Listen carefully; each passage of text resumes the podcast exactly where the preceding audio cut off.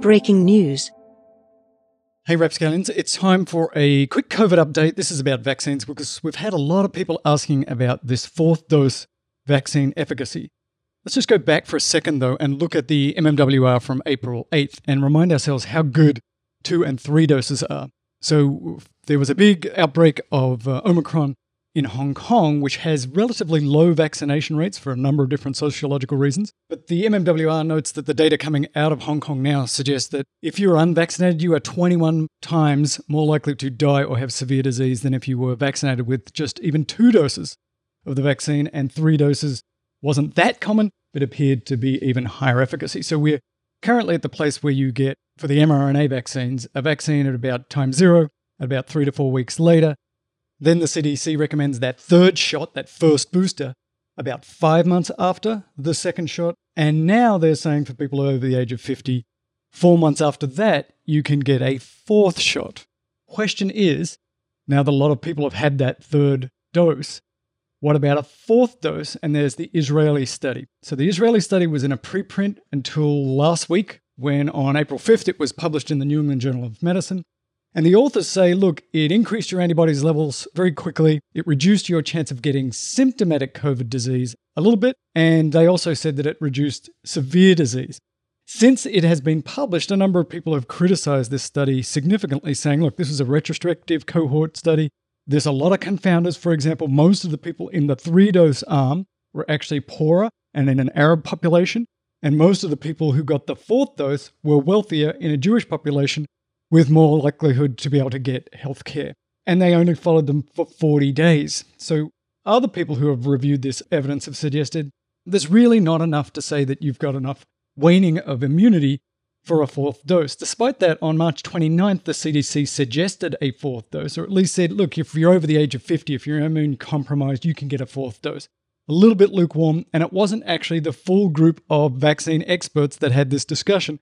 They just sort of came out with it themselves. So this now makes it in contrast to the European agency, the Center for Disease Prevention in Europe, that had basically said for immunocompetent individuals below the age of 60, the administration of a second booster dose, a fourth dose, is not supported by the available data on a continued level of vaccine protection against severe disease or death.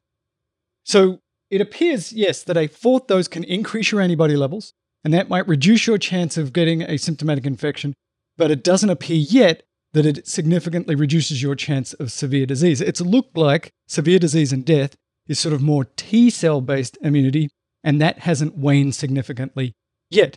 Of course, this is early days, and of course, we have to continue to look at the data. It is likely, most experts, if I can summarize, suggest that it is likely that a fourth dose will be required, but this will probably be something like on an annual basis, and then maybe with some more variant specific versions of that. Now, obviously, the public health people they don't want to get behind here, but if you're wondering should you get a fourth dose, it really is dealer's choice at this point. If you're in a high risk group, absolutely. If you're older than the age of 60, you can think about it. But for a lot of people that are over the age of 50, don't have any other significant disease, there's probably not much efficacy here, although it appears from the studies to be safe. I think we need to continue to think about this disease in terms of severe disease and death and not about infections and not about uh, you know antibody levels because all this stuff wanes. You know lots of people are going to get infected. Most people are going to get infected with this. And if you're immune competent and fully vaccinated say with 3 doses of an mRNA vaccine your chance of having a severe disease or dying is very low. Nothing is zero. And if you're older and if you've got other diseases then sure it's just a little bit concerning that the CDC didn't have its full group together to make this discussion. Apparently, they are meeting on, or met on, April 6th, but I have yet to hear anything to come out of those deliberations. I know that at least some of the people on the committee, Paul Offit, for example, says he doesn't think that there's enough evidence for a fourth dose, and he would really like to have that discussion with the full committee. So there you have it. That's why it's a little bit all over the place.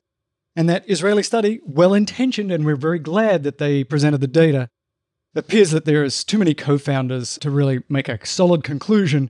And even if a fourth dose has some effect, it's probably not much at this point. Again, at this point. This can change over time. We might see waning. We'll just have to wait and see. So uh, that's all I got for you today. Herbert out.